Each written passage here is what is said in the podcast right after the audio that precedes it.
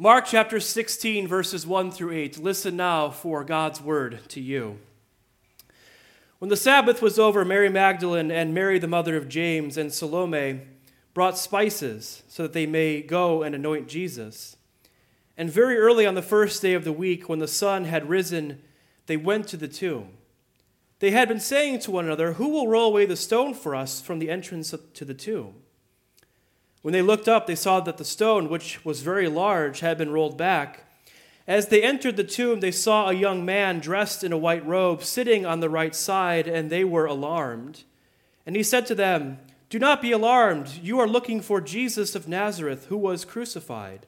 He has been raised, he is not here. Look, there is the place that they laid him. But go and tell his disciples and Peter that he is going ahead of you to Galilee. There you will see him just as he told you. So they went out and fled from the tomb, for terror and amazement had seized them, and they said nothing to anyone, for they were afraid. The word of God for you, the people of God. Thanks be to God. You may be seated.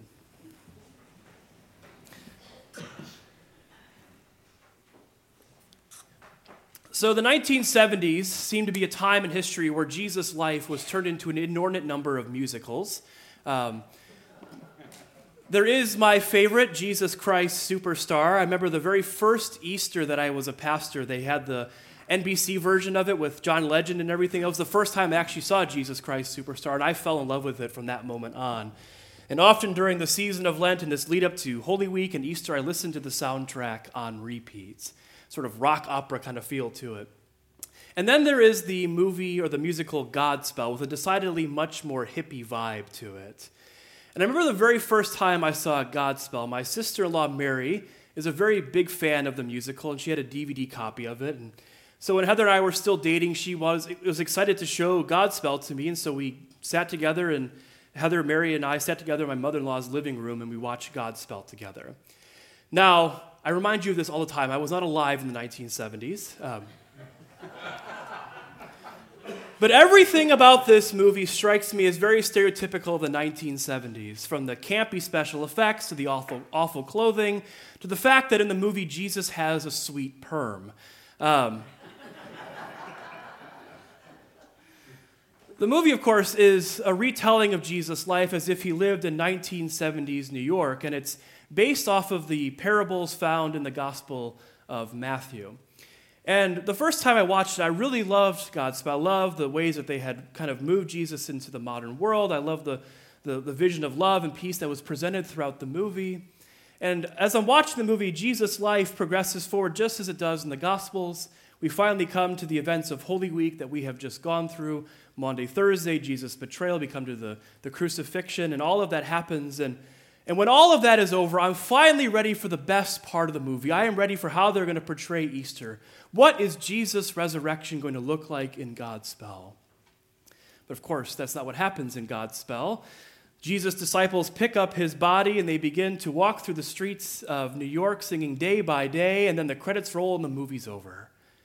And I leap out of my seat and I say, That's not the end of the movie. Where is the resurrection?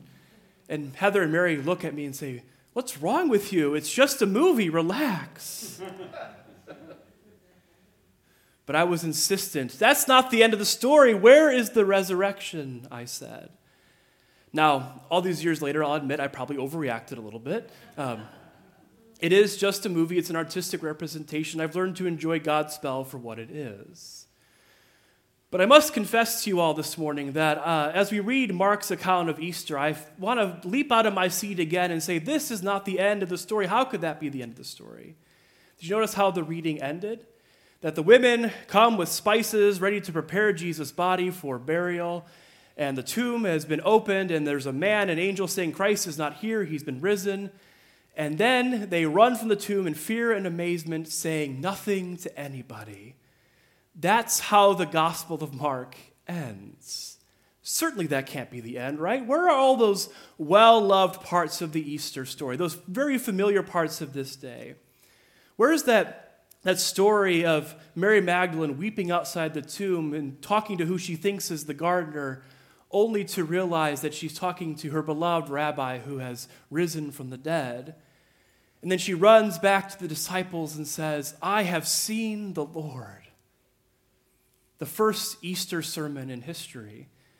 And, a, and in the unfortunate history of the church where women's voices have often been silenced, it's a reminder to us that we would not know anything about the resurrection. There would be no Easter if it were not for women preachers. But we don't find that in Mark's account, we find that in the Gospel of John. What about that grand spectacle of the guard standing outside of the tomb with the tomb sealed up, and then a giant earthquake happens, and the guards shake and become like dead men? It's high, it's a high drama moment. We find that only in the Gospel of Matthew. What about that, that story I recount almost every time we come to the communion table? That story of those two disciples sitting around the table eating with somebody they think is a stranger, only to realize in the breaking of bread that it is Jesus. As beautiful as that story is, we find that not in Mark, but we find that only in the Gospel of Luke. What we get in Mark's Gospel is verse 16:8. The women running from the tomb in fear and amazement and not saying anything to anybody. The credits roll and the story's over. That can't be the end of the story, right?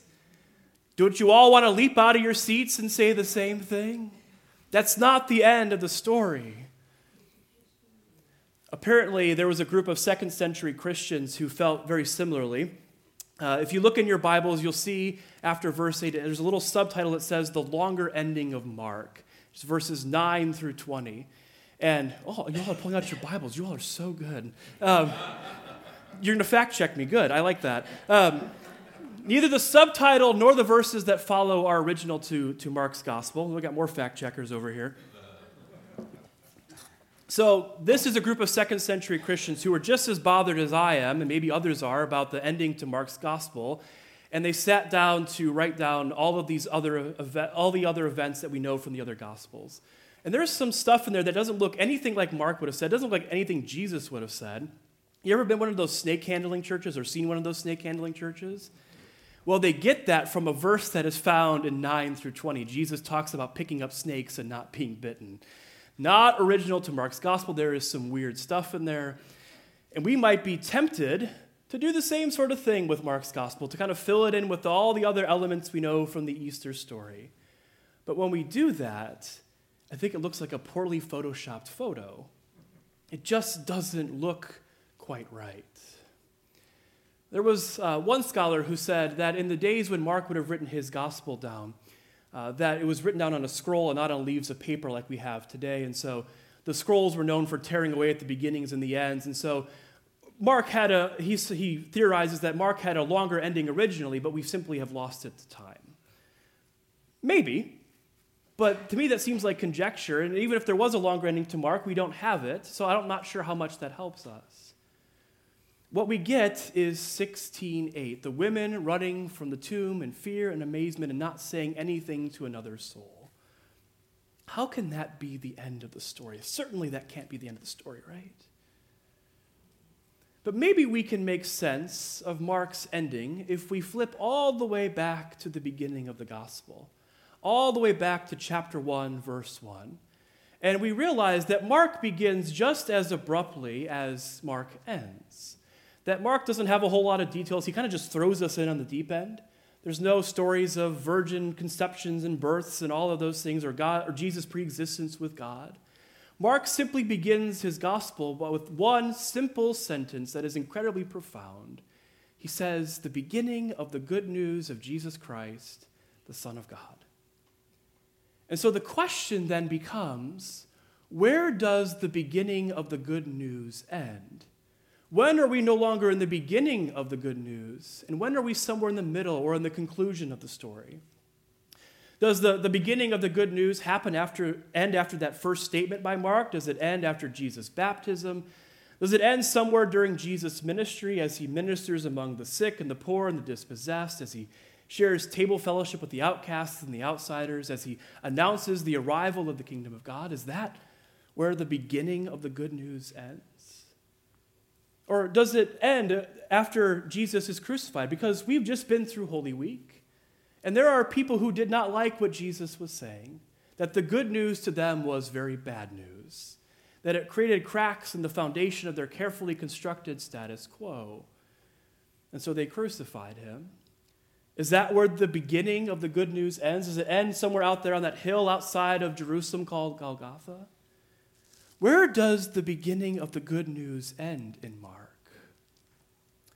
Or maybe, as the beloved preacher Tom Long suggests, the entire Gospel of Mark is only the beginning of the good news. From Jesus' baptism, from his ministry among those who are hurting and left out, from his announcement of the arrival of the kingdom of God, from his sharing and table fellowship with those outsiders and outcasts, from his crucifixion, and yes, even here to Easter morning, all of it is only the beginning of the good news. I think that Mark writes his Easter story like this on purpose. I think Mark is kind of a, a, little bit of a genius in a lot of ways, both literarily and theologically. That, that Mark knows that Easter Sunday is not just a once a year celebration. We sing all the wonderful hymns, we get dressed up, right? The pastor wears his stole for once in a while. We do all of these great celebratory things. But Mark knows that this is only the beginning, that the story continues, it does not end. This is only the beginning of the good news. What Mark does with his gospel is when he comes to the very final sentences, he puts a comma instead of a period. It is only the beginning of the good news. If Christ has been raised, and it is only the beginning. If Christ has been raised, and it is only the beginning of what is possible. That we live now on Easter time. That as we come to the tomb this morning, as we stare in where the stone once sat, we realize that the world is completely different now. That neither, no longer do things have to carry on as they always have. No longer do we have to see the world as it always has been, but we can see the world as it could and should be. Because Christ has been raised, and it is only the beginning of the good news. The story continues on in our own lives.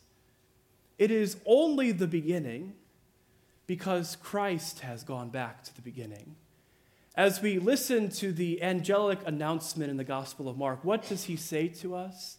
He says that Jesus has gone back to Galilee. He has gone back to the place where it all began, back where his ministry took place.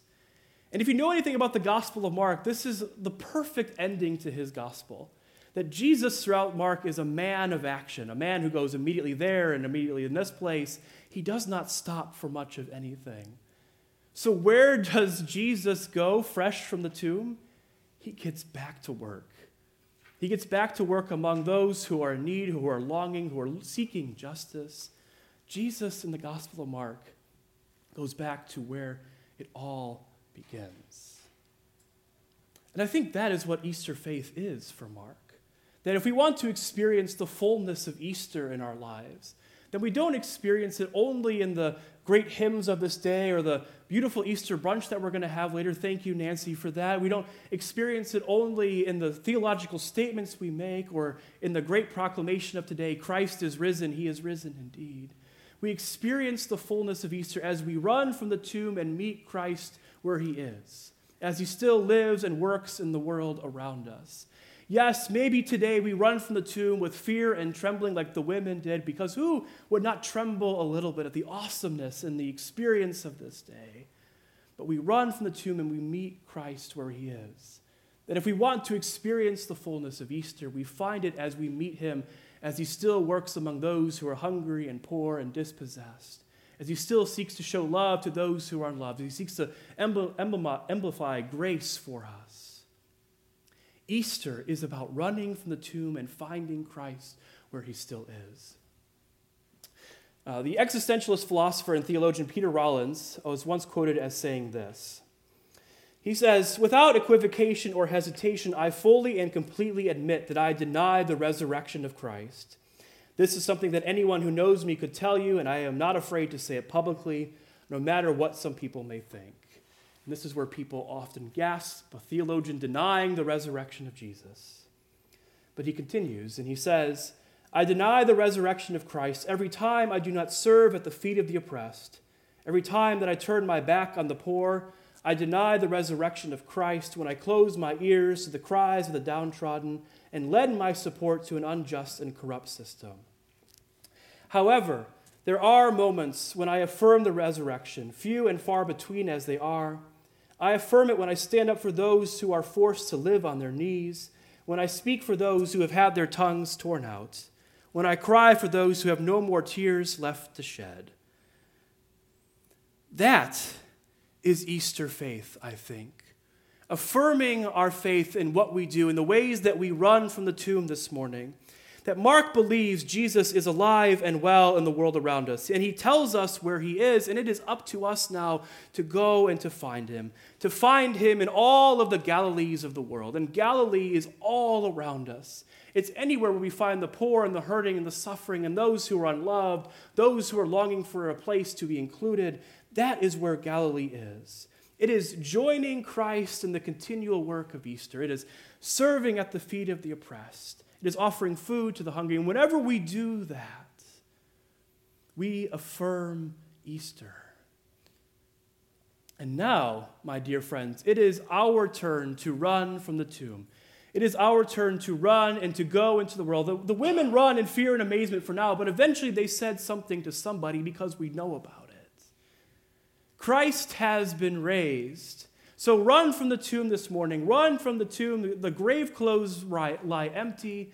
Go into all of those places of death and forsakenness and speak life to people. Run from the tomb this morning and go and find Christ as he is still around in all of the Galilees of the world. Find him among the poor and the downtrodden, the sick and the suffering, the unjustly treated and the oppressed. Find him and with your life make new possibilities for peace and justice. Run from the tomb this morning and find Christ as he still exists among those who are unloved and left out, and show love to those that nobody loves. Run from those tombs of guilt and shame. You are free. Run from the tomb this morning. Christ has been raised. The story is not over. The good news continues with us. Affirm Easter with your lives. Happy Easter to you all, and amen.